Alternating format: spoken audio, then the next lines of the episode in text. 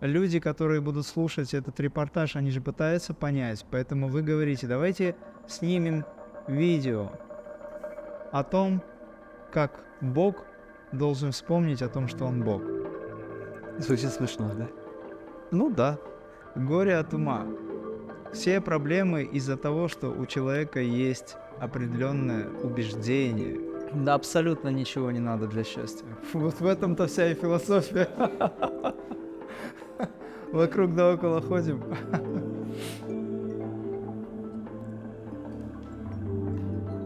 Остается просто пить чай и все.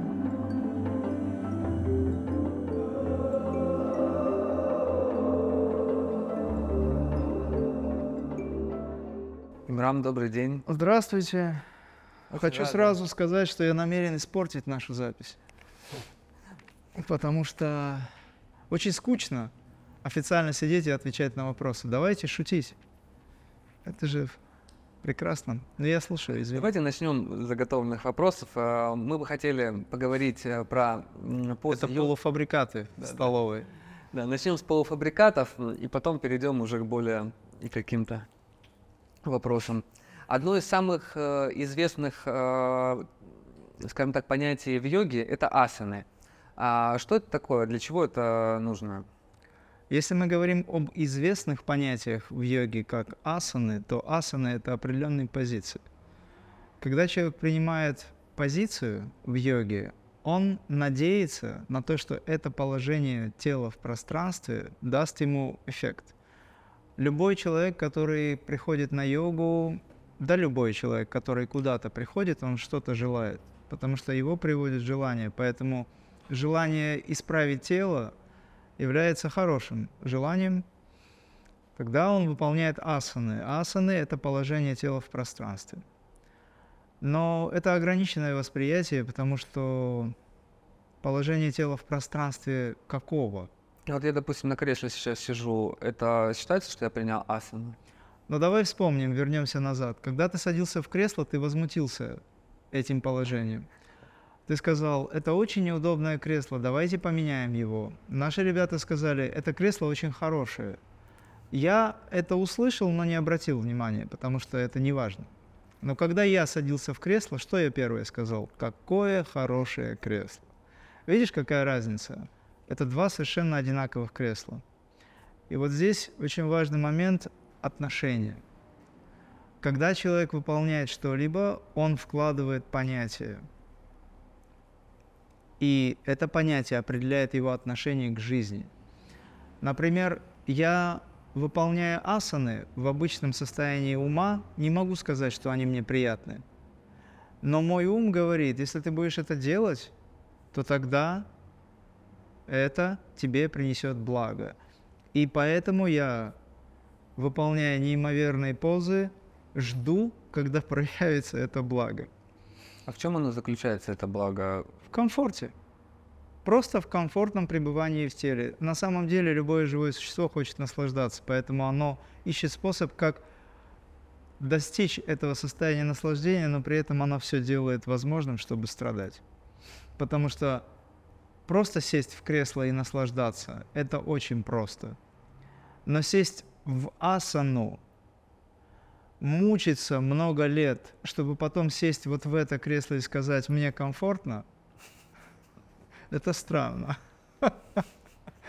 Поэтому здесь нужно понять следующее, что у нас есть желание, у нас есть желание добиться комфортного состояния, у нас есть программы тела, у нас есть ум. И вот асана — это то, что не управляет только физическим телом. Важно понять, что у нас есть как минимум шесть тел. Седьмой — это дух, он свидетель. Но у нас есть шесть тел, с которыми мы должны работать. Мы садимся в кресло и говорим, оно приятное, оно неприятное. Мы садимся в асану, которая официально считается положением тела в пространстве. Какого тела? Я задавал этот вопрос сам себе. И на него же сам и отвечаю. Ну, поскольку кроме меня никого нет. Это положение какого тела? Физического, эфирного, астрального? Какого тела? Какого тела? Какого вообще это все происходит?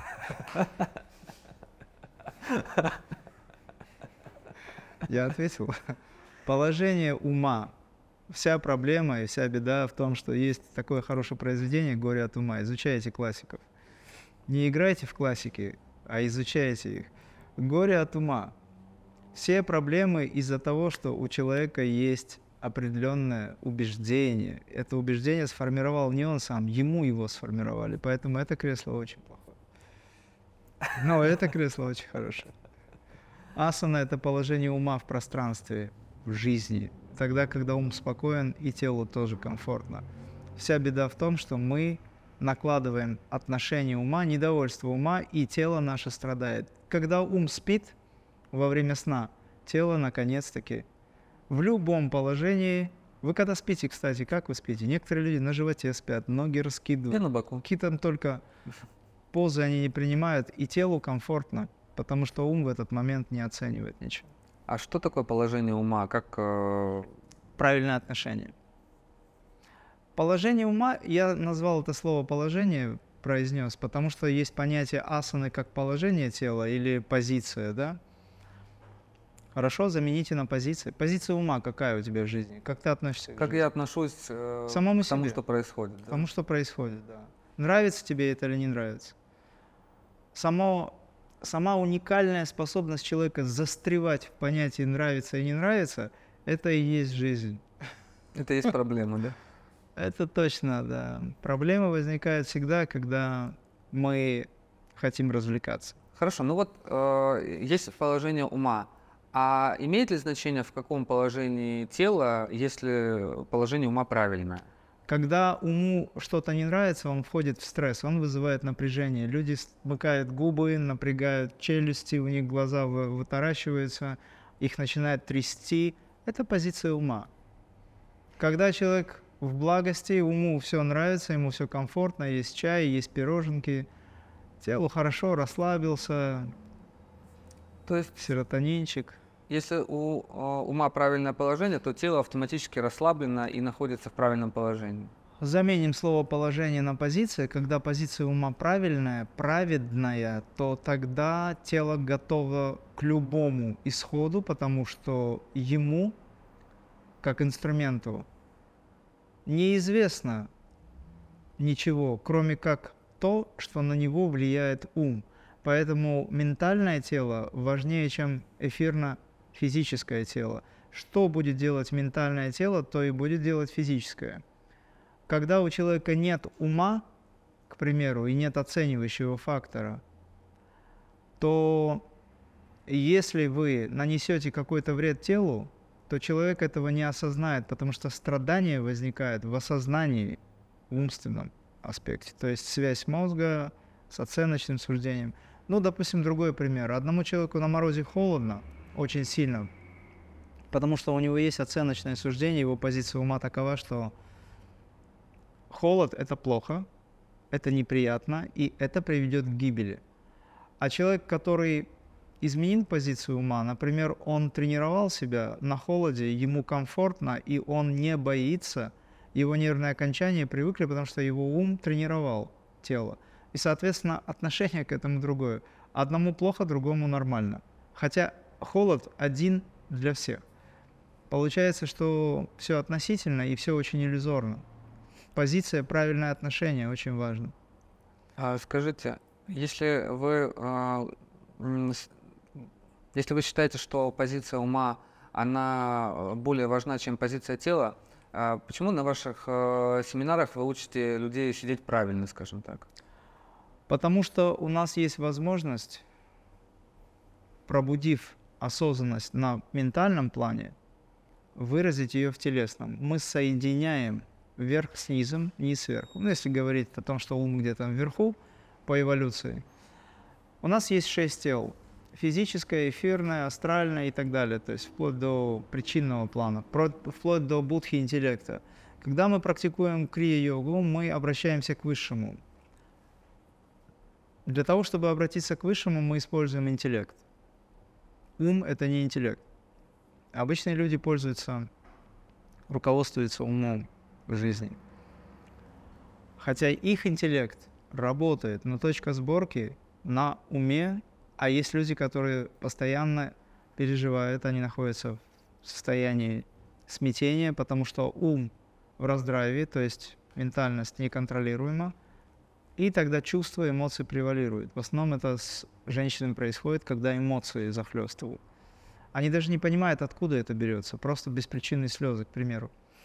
Это говорит о том, что уже произошло что-то, и сейчас даже ум это не контролируя, просто находится в состоянии, так скажем, невоспринимающего самого себя, и работают чувства. А также есть и тело. Поэтому, чтобы все тела работали совершенно синхронно, мы этот ум, используя, выстраиваем структуру. Поэтому я прошу сидеть всех ровно. И это позволяет собрать все энергии на всех планах. Крия работает на всех уровнях.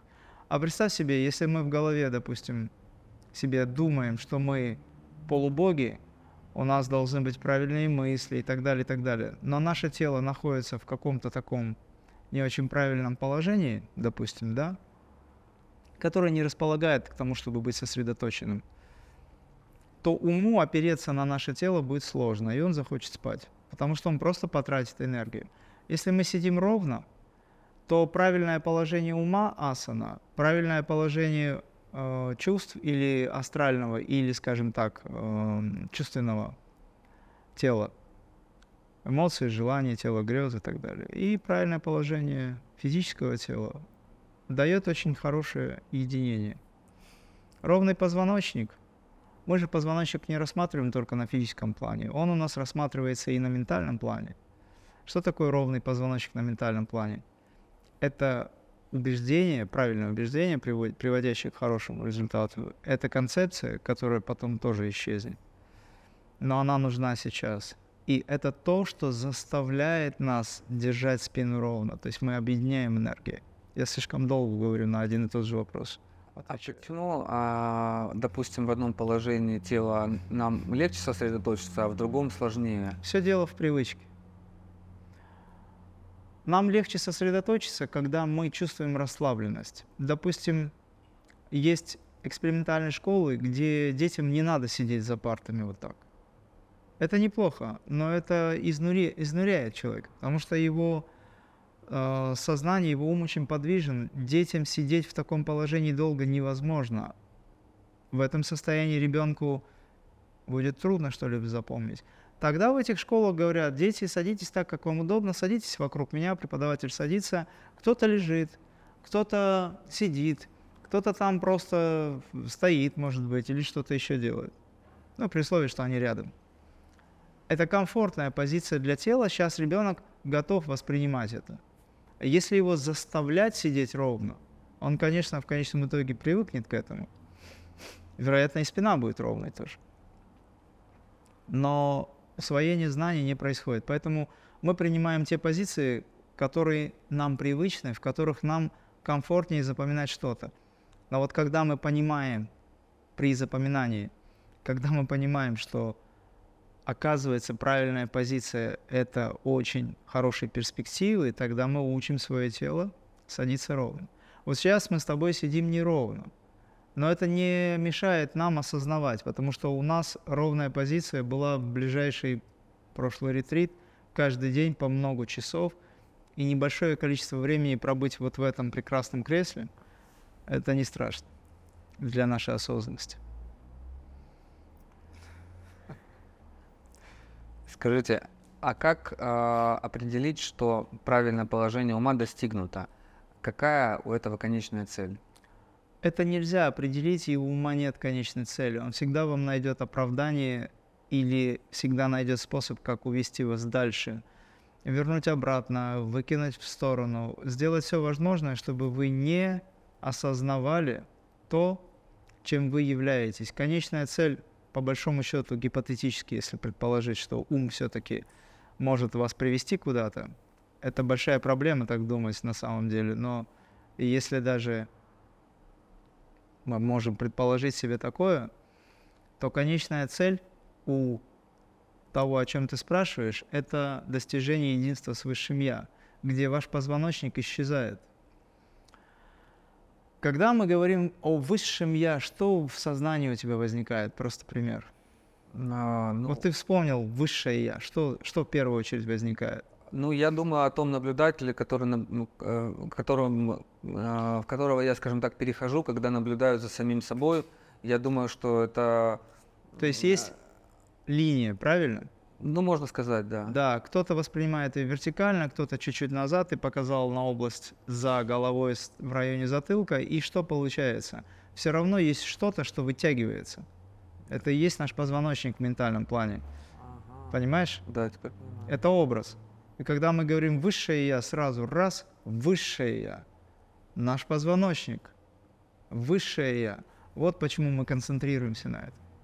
Но ум никогда не может привести к э, такой высокой осознанности, потому что то, о чем мы сейчас говорим, оно за пределами ума находится. Но ум нам может здорово помочь прийти к определенным граням, за которые ты уже потом ныряешь. А вот нырнешь или нет, уже от ума не зависит. Его там нет.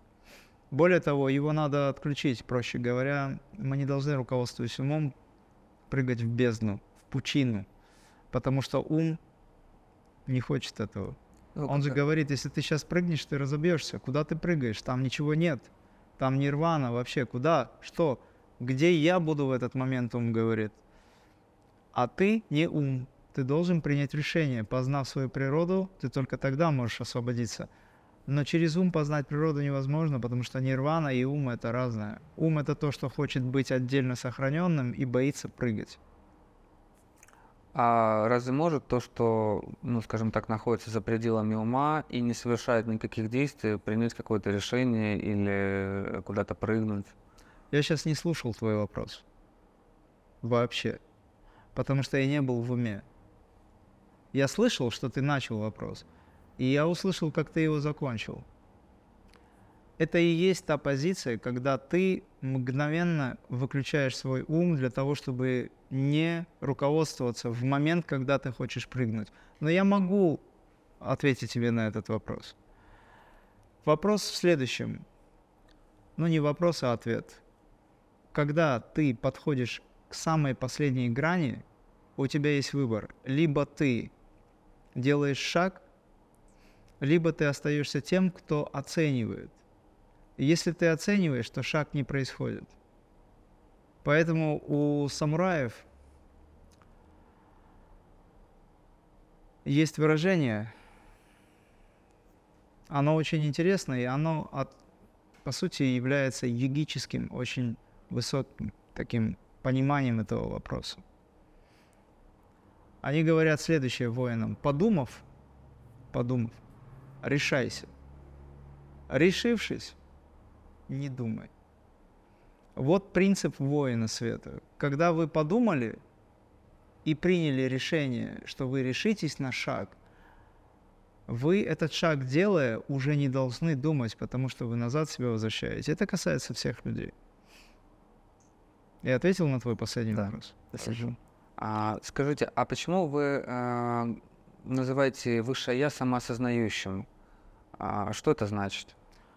Потому что самоосознающее рикпа есть высшее я, самоосознавание, в котором постоянно происходит процесс величайшего присутствия этой рикпа, которая сама себя осознает. Рикпа и высшее я – это одно и то же. Наши братья-буддисты оставили нам огромное количество вариаций восприятия нашего, нашего единого, вечного и сущего. Это просто качестве примера. Если мы осознаем себя, у нас не возникает проблем. Вся беда в этом мире – это оценочное суждение и страдание из-за недостижения или нереализации каких-либо желаний, но привязанность к этим желаниям усиливает страдания. Поэтому желать и реализовать желание – хорошо. В этом ничего нет плохого. Но страдать из-за не реализованных желаний, из-за привязанности к результату, это все делает ум на самом деле. Все страдания в этом мире возникают из-за оценочного суждения, как я уже сказал, и из-за того, что у нас есть зацепка за результат. И все это происходит в ментальном плане. Если наш ментальный план направлен на высокие качества, на божественное, то тогда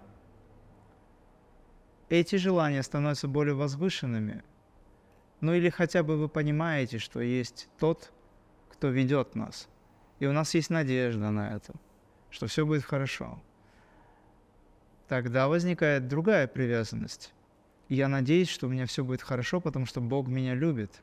А когда у меня происходят события, которые мне не нравятся, я начинаю сетовать и обижаться на Бога, потому что Он не сделал так, как мой ум опять захотел.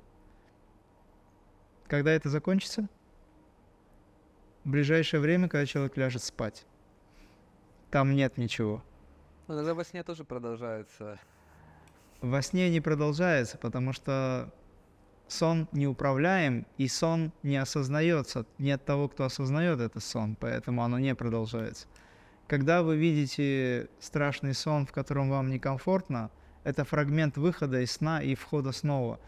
И оценочное суждение там включается. То есть каким-то образом ум ваш продолжает фиксировать информацию, и вы ее оценивая, боитесь, если мы говорим о плохом сне.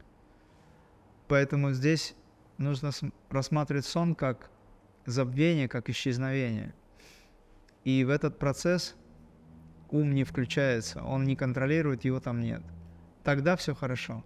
Как только вы открываете глаза и вспоминаете, что у вас было вчера, неприятность была, вы опять начинаете жить прошлым, предполагая, что это снова повторится. И у вас возникает опять желание не хотеть этого повторения желание, чтобы этого не произошло. Тот, кто осознает свою самоосознающую рикпа, никогда не находится во власти умственных страданий и страданий телесного сознания, потому что он никогда не является телом, никогда не является умом. И самый важный совет людям, которые будут сейчас смотреть это, начните вашу духовную практику с того, чтобы постоянно себе напоминать, что вы не тело и не ум. Это когда-нибудь сработает. Потому что если мы питаемся шоколадками, которые нравятся, мы должны понимать, что мы сейчас ублажаем свое тело, но мы это не отождествляем с самим собой. Это тело не мы, мы просто позволяем телу поесть что-то, вкусовые качества, ублажить какую-то часть, допустим, нашей жизни, да, чем-то. Но мы никогда не являемся этой жизнью. Мы всегда свободны от этого. Ну, когда-то это сработает. Вот вы говорите, что э, когда мы сама, осознаем, скажем так, высшее я или самоосознающая рикпа, то мы перестаем испытывать э, физические и а, умственные страдания. А Почему это происходит? Э, какая-то, э, ну, испытывается радость при достижении этого сознания?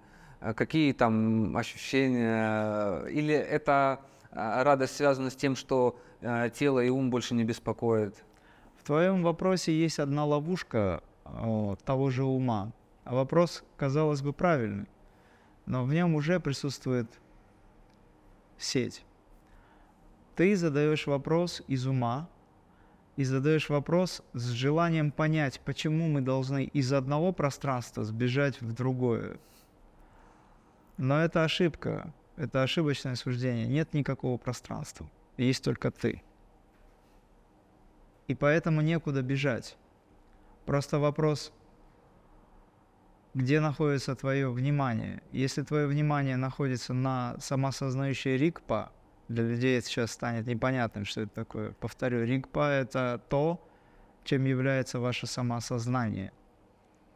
Если вы на этом сконцентрированы, то тогда вы продолжаете наблюдать за тем, как ваше тело наслаждается, как ваш ум переживает, используя суждение, как ваш ум летает в прошлое, в будущее, используя сверхспособности своего ума – самого себя же.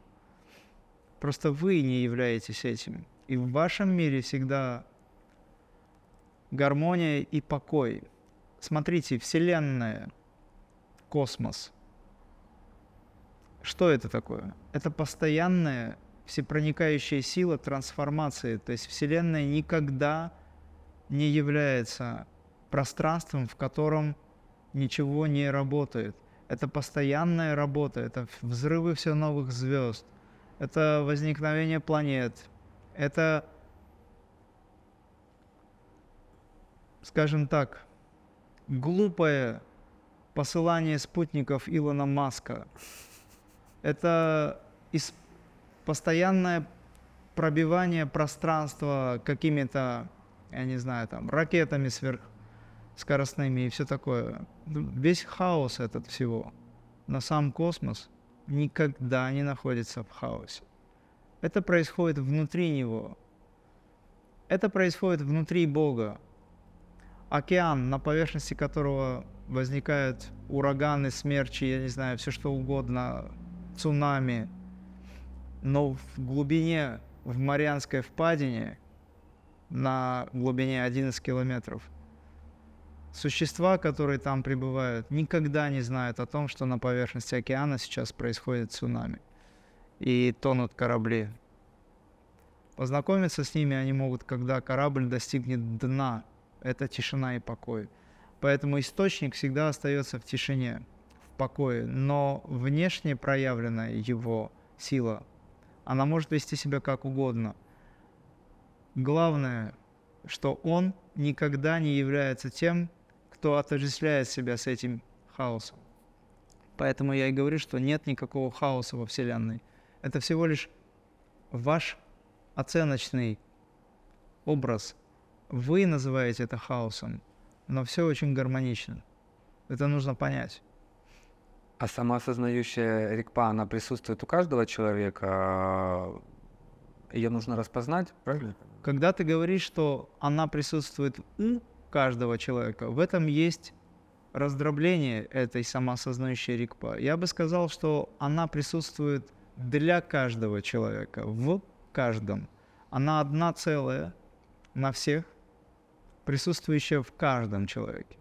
Бог, Высшее Я, самоосознавание присутствует в каждом человеке. Но с точки зрения взгляда конкретно взятого отдельно человека, она у него своя. А как ее человек э, может обнаружить? Может быть, есть какая-то методика э, по достижению? Может, это немножко потребительски звучит? Нет, это не звучит потребительски, это звучит очень правильно, потому что любой человек хочет добиться высшего. Такова его природа. И в этом высшем он хочет добиться блаженного, приятного, самого. Поэтому это звучит правильно. Другое дело, какие методы мы используем. Я уже сказал, что методом исключения идти намного правильнее. Чтобы обнаружить то, что нельзя обнаружить, когда мы говорим обнаружить, мы умом воспроизводим образ какой-то, который мы не можем представить, но предполагаем, что это что-то, что можно обнаружить. Но как можно обнаружить то, что является всем, и то, чего не существует с точки зрения обнаружения? Очень сложное высказывание, да? Непонятное для ума. идите методом исключения. Например, начните с того, что вы не являетесь телом.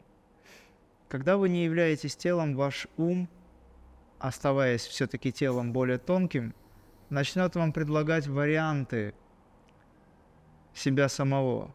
Если я не тело, то тогда кто я? Ну, например, возникает образ какой-нибудь мыслеформы. Все-таки это форма. Хорошо, когда мы говорим «я не ум», что остается? Все. Поэтому есть наблюдатель, которого вы называете высшего, высшее «я», или свидетель вечный, который в христианстве воспринимается как дух святой, свидетель. Стремитесь к осознанию этого свидетеля, будьте наблюдателем того, кто наблюдает. это то положение вашего ума. Для начала вы используете ум. Используя ум, вы в какой-то степени создаете образ наблюдающего за тем, кто наблюдает. Отсекая «я не тело», отсекая «я не ум», отсекая «я не переживание», а кто же тогда я? Задаем вопрос, кто я? Но большинство людей, задавая вопрос по системе Шри Рамана Махарши, они так и не приходят к реализации, потому что им не хватает искренности, им не хватает настойчивости, а это искренность также. Им не хватает понимания. Для того, чтобы понимание приобрести, мы эволюционируем. Мы создаем условия в крия-йоге для эволюции мозга. Восприятие тончайших изменений позволяет человеку охватить большее количество знаний Вселенной. Через это высокое восприятие этих знаний вы обретаете понимание, и тогда более тонкие процессы, которые уже за пределами ума, но связанные с тем, что образует ум, это энергия, это информация. Вы начинаете, охватывая мозгом эти знания, чувствуя тонкие изменения, понимать закон Вселенной и игру этого мира, игру Бога. И таким образом вы легко для себя определите в конечном итоге, кто вы, когда вы не тело, не ум, не жизненная сила прана, не что-то, что проявлено, кто же вы.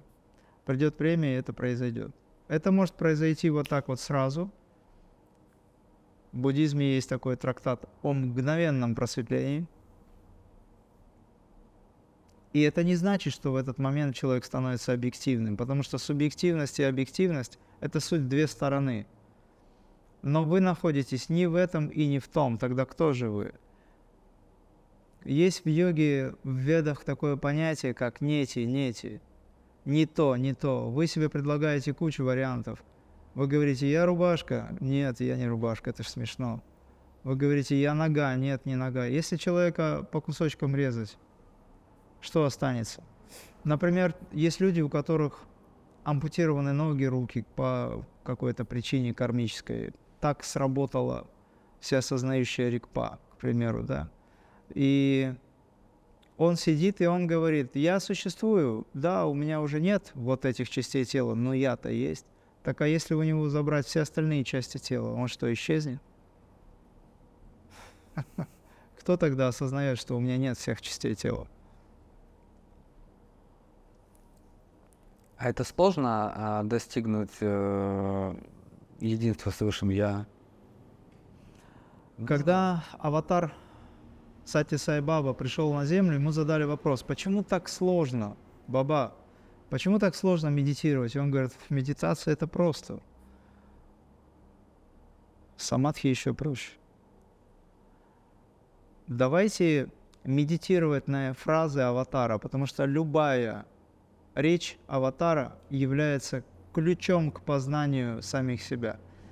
Ни одно слово, которое Сайбаба произнес, даже вскользь, даже в шутливой форме, не может быть нами отброшено, если мы хотим понять Вселенную, потому что Он сама суть этой Вселенной, который помог нам понять, что Бог имеет очень-очень большое чувство юмора. Почему тогда а, многим людям это так сложно дается? Они прикладывают много усилий, занимаются, медитируют десятилетиями.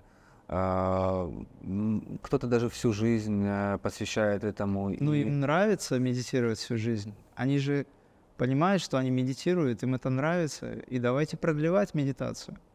Вопрос мотивации для чего делается? Ты задаешь вопрос из состояния «почему?». А я думаю, что нужно, если я думаю вообще, задать вопрос, для чего десятилетиями все это тянется, для чего люди задерживают себя на пути, для чего все это происходит. Если ты человеку задашь вопрос, для чего ты так делаешь, он говорит, а я при чем здесь, я что, виноват? У меня работа, семья, Мне нужно зарабатывать деньги, чтобы выжить. Я что, виноват в том, что такая система? У нас вот такая жизнь. Еще, не дай бог, до политики доберется. Всегда кто-то виноват. А ты, выслушав его, задай ему вопрос, для чего ты сейчас так говоришь? Он тебе скажет, вы что, не поняли меня? Я выживаю, у меня нет возможности медитировать. Ты можешь его выслушать и задать еще раз вопрос. Для чего ты делаешь так, чтобы страдать? А он скажет, это не я делаю, это со мной делают. Тогда ты можешь задать вопрос, а для чего ты вообще родился? Он тебе может ответить, а я не участвовал в этом. Абсолютно не участвовал. Это произошло. Я не просил никого рождаться. Или меня создавать. Эти вопросы не заканчиваются, потому что есть два полюса. Есть один, который хочет узнать, почему так все происходит. Потом он говорит, для чего так все происходит. Для чего приближает к истине, почему отдаляет от истины.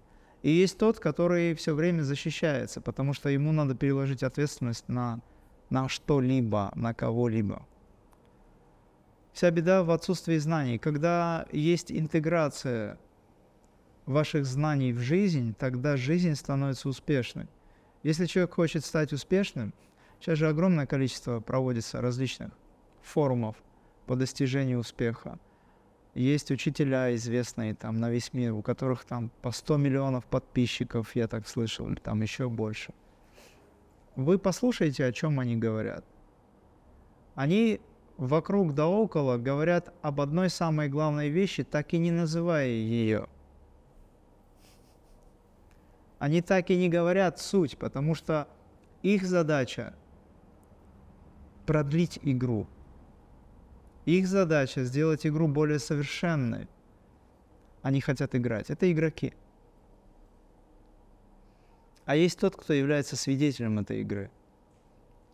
Поэтому ты задал мне предыдущий вопрос. Разве это не скучно, будучи свидетелем, не принимать участие в этой игре? Ты задал вопрос – из личности, которой все время хочется все новой и новой игры. Я запомнил то, что ты задавал, хотя я не слушал его. Это рождается из первоисточника. Более того, я тебе скажу, все вопросы, которые ты задаешь сейчас, они рождаются прямо из меня. Поэтому я никогда не спрашиваю у вас вопросы. Я их знаю. Точно так же могу сказать, что на них нет ответов.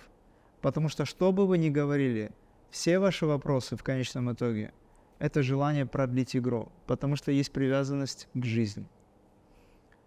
Человек, который задерживает себя на пути эволюции, медитирует годами, может за секунду войти в самадхи и исчезнуть. Но он этого не делает, потому что у него есть желание играть. У него есть желание быть здесь. У него есть желание продлевать желания, усиливать их укореняться. Он готов страдать. Он говорит, да, я страдаю, но лучше так, чем вообще что-то не то. А проблема в том, что у людей нет понимания, что если они войдут в состояние тишины и покоя, в этом нет оценочного суждения, и в этом нет понятия, что тебе будет скучно, потому что там нет ума, которому скучно. В состоянии тишины и покоя нет желаний, поэтому все реализуется. И это называется квантовым полем безграничных возможностей. Ты находишься в состоянии постоянного восприятия этого мира как самого себя. Ты не являешься частью мира, который тебе нравится или который не нравится. Если мне не нравится здесь, я уйду в другое место. О, это гостиница трехзвездочная, мне здесь не нравится, есть четырех там лучший сервис, я туда иду. Но когда вы узнаете, что есть пятизвездочный отель, вам из этого тоже захочется выйти. Когда вы узнаете о том, что есть пятимерный э, уровень сознания или семи или одиннадцати уровневое да, восприятие этого мира, я так утрирую, но оно есть на самом деле, тогда вы скажете, что я делал в этом трехмерном пространстве. Это же жесть. А двумерное что? Таракан, например, он не понимает, что такое трехмерный мир – у него одна-двухмерный уровень. Он воспринимает все в своей плоскости, он не знает, что есть пространство. потому что он таракан. И люди, которые рождаются с таким ограничивающим их умом, нуждаются в развитии, поэтому они продлевают эту жизнь, поэтому они медитируют. Медитация все глубже и дальше и так далее. И на пути к этому есть очень много привязанностей. А чтобы это преодолеть, нужно убить Будду. Потому что когда мы медитируем на Будду, мы привязываемся к образу Будды, на который мы медитируем. Тогда приходит и Будда и говорит, долго ты будешь застревать в этом всем? А что делать? Убей меня, он говорит. Это известный э, образ убить Будду. Но мало кто это делает. Конечно, это символически. Потому что люди хотят наслаждаться, да? Люди хотят наслаждаться, в этом ничего плохого нет, но оценочное суждение, когда наслаждение у одного лучше, а у тебя чуть хуже, Оно вызывает страдания. вызывает страдания. Почему у моего соседа забор на три кирпича выше, я что, не могу себе построить лучший забор, который будет защищать меня от мира? И этот забор, он растет. Ну вот вы знаете, вот возникает э, сначала а, привязанность, какие-то удовольствия, потом э, возникает страдания, когда э, есть сравнивание. Э, но как я сейчас сформулирую вопрос такой интересный возник. А, Ты потерял образ. да. Возникают вопросы из образа. Знаешь, почему ты его потерял? Потому что у твоего ума есть задача как бы задать вопрос. Мы это не будем вырезать, ребят. Это важный момент. У твоего ума есть задача задать вопрос. Но только что ты пережил состояние, где ты понял, что нет никакого смысла в задавании вопроса, потому что есть более глубокое осознание. И поэтому ты потерял образ в том смысле, что ты отказался от него, и ты эту мысль просто отпустил. Она не имеет смысла. Потому что сейчас ты находишься в состоянии измененного сознания. Тебе сложно задавать вопрос. Я на тебя не давлю, но у тебя пустота в голове. Я правда почувствовал состояние, когда вы рассказывали это все. Потому что я передаю тебе состояние. Это как раз тот момент, когда ты можешь понять, что от ума ничего не зависит. Но нам надо научиться в этой состоянии, в этом пустоты, уметь общаться с этим миром. Для этого мы требуем от себя самих обучения. Человек, который находится долго в состоянии тишины и покоя, ему мешает этот мир. Даже любая птичка, которая пролетает, может его раздражать, образно говоря. Мгм. Такого не бывает, но я просто пример привожу. Потому что его чувствительность очень высокая. Поэтому наша задача, находясь в состоянии тишины и покоя, в самадхи, научиться жить. Потому что если ты в самадхи находишься, не возникает мысли о том, что нужно жить. Потому что полноценная настоящая жизнь именно в самадхи. И ты думаешь, зачем все остальное нужно, когда ты уже и есть это, ты самодостаточен. Зачем ты должен куда-то опять где-то, если ты везде и всюду? Это же невозможно. А тебе говорят, ты должен вернуться. Ты говоришь, как я должен вернуться, если я и есть все? Куда я должен вернуться, если я уже все? А тебе говорят, нет, нет, нет, ты должен вернуться из двойственного состояния сознания. Тебе говорят, ты же наш близкий человек. Он говорит, для меня не существует понятия близости, потому что я все уже. Но ты учишься интегрировать это состояние для того, чтобы хотя бы как-то общаться. Хоть какие-то вопросы задавать. Возможно, отвечать на них. А, я, кстати, вспомнил вопрос. А, Сейчас ты руководствуешься умом, поэтому да, программа ума должна быть отработанная. Слушаю.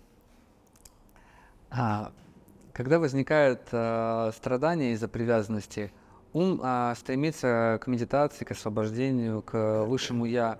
Но не пытается ли таким образом он а, получить то, чем он хочет наслаждаться? Ну, то есть не пытается ли э, ум таким образом решить вопрос со своими привязанностями не в плане освобождения от них, а в плане, а, я не знаю, более какого-то преобразования более качественного или достижения того, что не получается в плане привязанности, как инструмент э, для... Ум очень хитрый. он, конечно же, стремится к самадхи, чтобы завладеть самадхи, чтобы продолжать наслаждаться, потому что ему кто-то сказал, что самадхи это очень хорошо. И, конечно, он хочет. Более того, он хочет возвыситься над миром, потому что кто-то сказал, что человек, который достиг самадхи, он становится Богом. Он хочет стать Богом обязательно. Но когда он подходит к состоянию паринирвана, это невозможно, но предположим, что он подошел так близко. Он говорит, нет, нет, нет, я туда не войду, потому что это неправильно. В этом я исчезну. А если я исчезну, то кто будет наслаждаться? Это неправильно. Между тем он сладко спит, когда ему хочется спать, потому что он знает, что через какое-то время он проснется и будет опять править балом. То есть это просто иллюзорная абсолютно концепция ума. А все концепции ума иллюзорны, потому что они подвержены изменениям. А все, что подвержено изменениям, всегда иллюзорно. Но почему мы за них цепляемся, это опять же та же хитрость ума. Ну или глупость. А вот самоосознающая рикпа, о которой вы часто говорите, она находится вне понимания того, что можно сделать мудрым или опустить до уровня глупости, потому что она вне концептуальной концепции. Она есть и не просит есть. То есть э, это то, на что можно опереться, да, когда концепции ума разрушаются?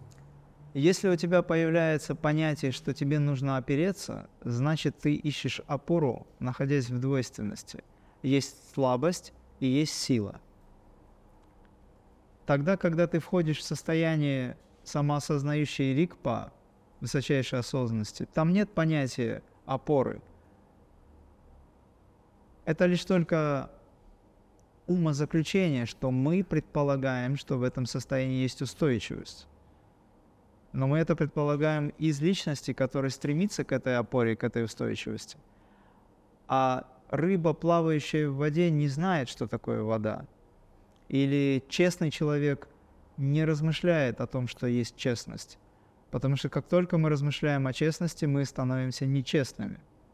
Мы дистанцируемся, чтобы понять, честен я или нет. Поэтому в состоянии самоосознавания ты являешься этим, и тебя не заботит мысль о том, что тебе нужно быть устойчивым. Ты и есть эта устойчивость. И стремиться, стремиться к освобождению возможно, и это правильно. Но достигнув освобождения, концепция достижения свободы исчезает. Ты просто свободен. Как только ты говоришь о том, что я просветлен, ты уже не просветлен. Как только ты говоришь о том, что я обрел мудрость, ты уже теряешь Если я вхожу в двойственность таким образом, правильно? Да. Но а, в любом случае... А... Есть осознавание этого всего. И спонтанное течение событий, на которые ты можешь реагировать. При этом ты никогда не теряешь себя. Это тончайшие вещи. Мы сейчас говорим об очень сложных вещах, пытаясь выразить их словами. Это тоже неправда. Потому это неправильно что... делать, да? Не совсем. Можно сказать, что так неправильно делать, но тогда как делать правильно, чтобы хоть что-то понять? Понятно, что нужно медитировать, но мы же говорим, люди, которые будут слушать этот репортаж, они же пытаются понять, поэтому вы говорите, давайте снимем видео о том, как Бог должен вспомнить о том, что Он Бог. Звучит смешно, да? Ну да. А скажите, вот э, э, пока не достигнута самоосознающая рикпа, пока она не самораспознанная, а всегда человек куда-то направляет свой ум, направляет куда-то свое сознание. Куда направить сознание, чтобы быть, э, скажем так, ближе к достижению этой, сама, этого самоосознания? Слово «пока» в твоем вопросе вызывает страдания многих, которые сейчас смотрят это кино. Вырежь. Нельзя вырезать, потому что именно это сделает их самосознающими. Когда ты говоришь «пока не достигнуто», ты выстраиваешь очень большую дистанцию и оставляешь людей в неведении, когда же наступит такой момент, когда самоосознающая рикпа будет достигнута нами, а вдруг она не будет достигнута нами, что тогда? Это и вызывает э, смятение. Поэтому я обратил на это внимание. Мы убираем слово «пока». Пока. Ответ на вопрос в качестве примера. Высочайшая самоосознанность, предположим, что это вода жизни. И мы должны напиться, а может быть даже и упиться этой водой, чтобы осознать, что мы наконец-таки утолили жажду. И самоосознающая рекпа прямо сейчас с нами, и мы напились, и нам уже ничего не надо, нам хорошо. Но когда ты задал вопрос, пока она не достигнута, что нам делать необходимо для того, чтобы как-то сократить и так далее. А я тебе встречный вопрос задаю. Вода жизни присутствует в твоем теле? На сколько процентов сейчас прямо твое тело состоит из воды? Но ученые говорят, что процентов на 80. Ну, я тоже думаю, что где-то так. То есть получается, что самосознающая рикпа прямо сейчас присутствует с нами, в нас – и мы всегда являемся ею хотя бы на 80%. Потому что наше тело не сухая деревяшка, она есть вода жизни. То есть наше тело прямо сейчас, аналогии понимаешь? Да. Наше тело прямо сейчас пропитано водой. А значит, наше сознание прямо сейчас и есть самоосознающее. Иначе ты не задавал вопрос, просто задай себе вопрос, из чего возникает желание задать вопрос – из чего возникает вообще мысль? Чтобы задать вопрос, нужна мысль, мыслеформа. Откуда берется мыслеформа? Что является основой для мыслеформы?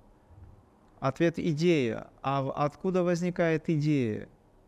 Идея – это тончайшая, высочайшая. Оказывается, она возникает из самоосознавания. Самоосознавание, которое хочет познать себя, только потому что мы раз отождествились сами, самими собой, дает нам импульс – что называется зовом души. Это импульс, который посылается во внешний мир, и здесь мы начинаем задавать вопрос только из внешнего двойственного мира. Переставая задавать вопросы, уходя обратно в сознание, это есть медитация. Мы достигаем целостности. Имрам, а можно ли вот выполнять, допустим, асаны из йоги? Мы говорили про асаны это как-то способствует достижению медитации, самадхи? Вообще вот этот вопрос, который ты сейчас задал, mm-hmm. нужно было задавать в начале нашего Давай. фильма, но мы не будем это вырезать. Потому что это очень важно. У нас есть понимание. Для того, чтобы наша жизнь стала гармоничной хотя бы как-то, нам нужно соблюдать принципы. Проблема в том, что человек Вообще это не проблема, это получение опыта. Но для обычного человека это проблема, потому что его жизнь не складывается, возникает раздрай. А почему такое происходит? Потому что он не может интегрировать свой ум. Слабость ума, обладающего достаточно большим знанием, но слабость его – это неспособность сконцентрироваться. У нас очень много знаний, очень много информации, но нет силы концентрации, чтобы направить однонаправленно идею на что-то и реализовать ее. Поэтому мы стараемся сначала очистить ум, яма не яма, затем у нас идет асана, вот как раз это твой вопрос, и через асану мы достигаем пранаямы, состояние управления процессами. И когда у нас пранаямы становится успешной, наше тело хорошо прокачано энергиями, тогда мы входим в состояние сосредоточенности, где наконец-таки способны интегрировать свои знания, знания ума, личности в жизнь. Продолжая дальше это делать, мы достигаем состояния медитации и самадхи как восприятие жизни. Мать, которая рождает ребенка и наслаждается любовью, держа ребенка на руках в момент после рождения – она в самадхи. Просто она не знает об этом. Но она переживает состояние, подобное самадхи.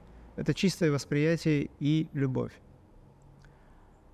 Когда вы заканчиваете трудную тренировку, вы тоже отчасти находитесь в самадхи, потому что ваше тело расслаблено наконец-таки, вы счастливы и говорите, какое счастье, что мы все это завершили. Точно так же человек, который завершает игру, оставаясь победителем, наслаждается и говорит, какое счастье быть в божественном покое, в тишине, когда уже нет волн творения, нарушающих вашу гармонию.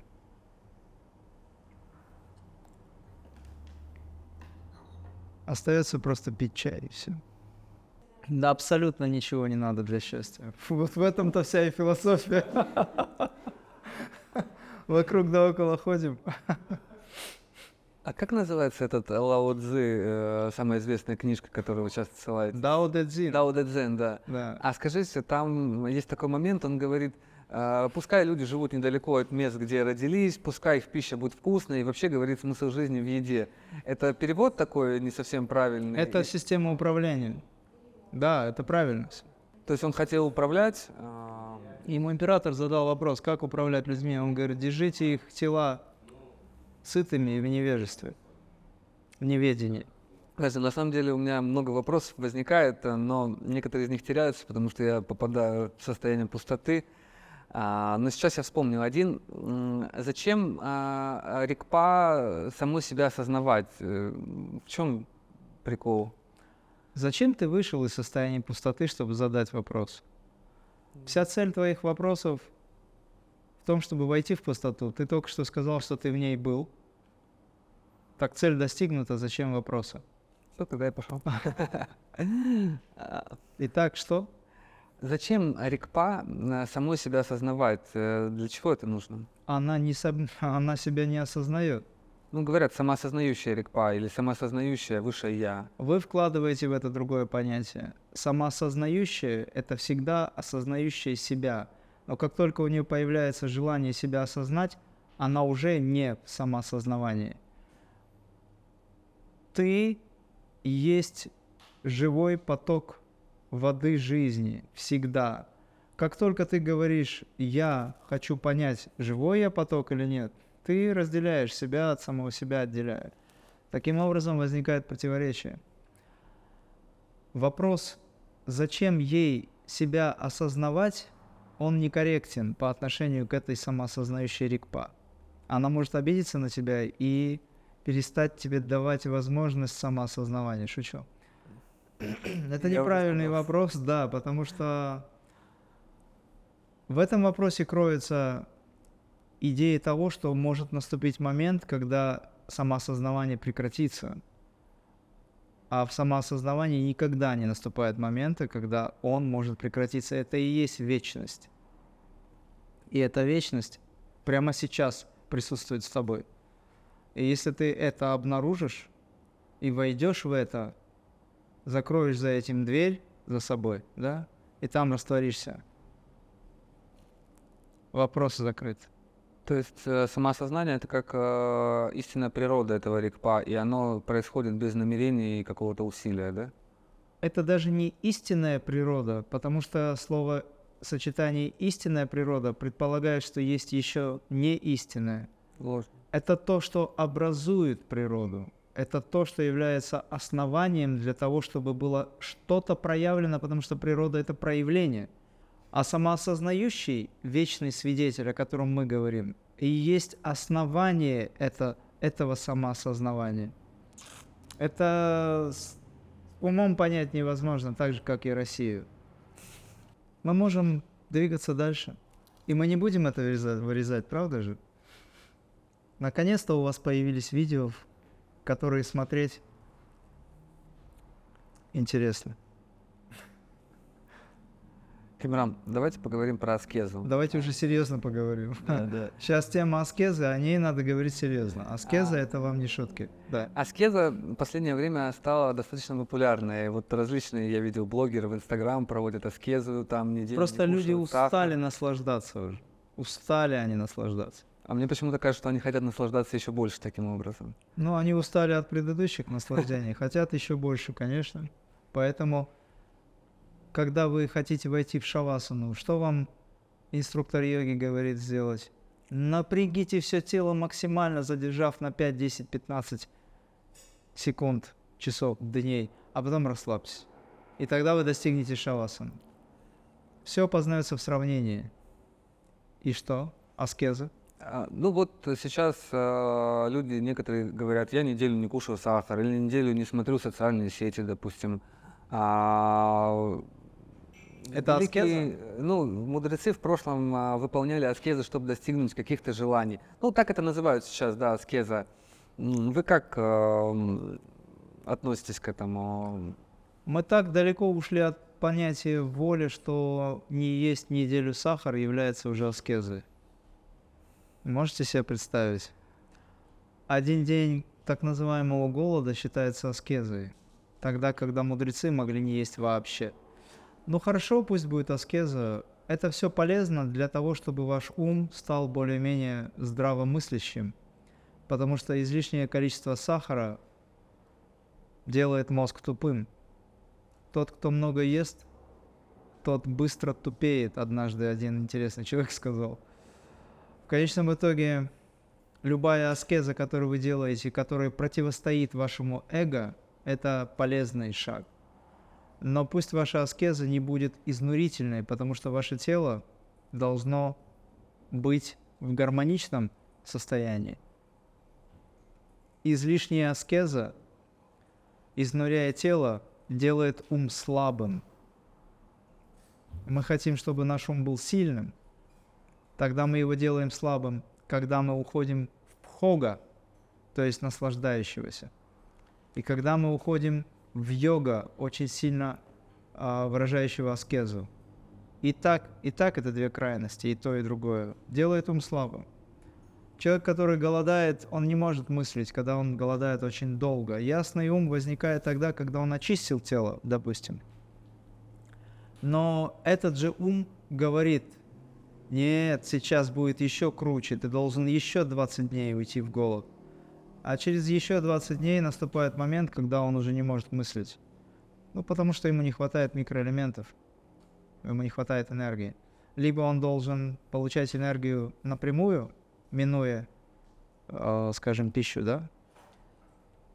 Более тонкая субстанция. Тогда его ум будет чистым, ясно. Все дело тренировки. Поэтому крайности не должно быть. Аскеза нужна, но как золотая середина. Как говорится в Дао Дэ Цзин. В духовной литературе э, часто встречаются сюжеты, где м, мудрецы и йоги выполняют аскезы, чтобы достигнуть какой-то цели, какое-то желание реализовать. Это возможно вообще с помощью аскезы э, достигнуть какого-то результата осязаемого, скажем так? С помощью аскезы можно достигнуть всего. Всего, что ты хочешь. Есть для этого тайные формы аскезы. Мудрецы нашего времени, сегодня и ранее, выполняя аскезу, достигают того, что они хотят, и эти достижения все на уровне ментального плана. Мудрецы, когда чего-то хотели достигнуть, они желали обретения каких-то качеств. Эти качества – это ситхи, сверхспособности. И все сверхспособности находятся на уровне ментального плана. Именно наш психический центр, ментальная энергия или ментальный план дарует нам возможности. То есть чем выше самоосознавание, тем сильнее работает мозг с точки зрения восприятия этого самоосознавания, потому что вы же в любом случае используете ваш инструмент. Но есть уровни самоосознавания, которые выходят за пределы обычного восприятия или даже очень высокого восприятия мозга. Тогда вы себя продолжая осознавать на уровне за пределами ума, понимаете, что то, чем вы сейчас обладаете, вы проходя все выше и выше или глубже и глубже, постигаете эти миры, дарует вам сверхспособности, но они глубоко внизу остаются. Поэтому да, мудрецы делали, выполняли и сейчас выполняют эти аскезы для того, чтобы не впадать э, во власть телесного сознания, но при этом есть высокие аскезы, которые выполняют мудрецы. Они нужны для того, чтобы обрести качество. Да, это тоже зацепка, но это им необходимо для продвижения дальше. Это эволюционный путь. Тогда Шива или Брахма или Вишну дают им эти качества, ну или Дух Святой, если хотите, дают им то, что они просят. Вообще Творец всегда дает то человек, человеку то, что он просит. Без аскеза?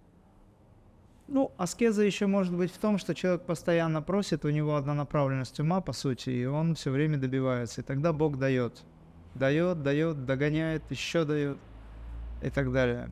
На самом деле я хотел узнать, а, какой вообще механизм а, у аскезы, как аскеза помогает достигнуть желания. Там определенная энергия вырабатывается, которую можно там поменять на э, достижение какого-то результата, или как Ты хочешь поговорить о ситхах, которые управляют жизнью? Давай поговорим об этом. Сверхспособности, которые даются человеку, они нужны для того, чтобы он, наверное, легче себя чувствовал в этом мире. Допустим, если вы...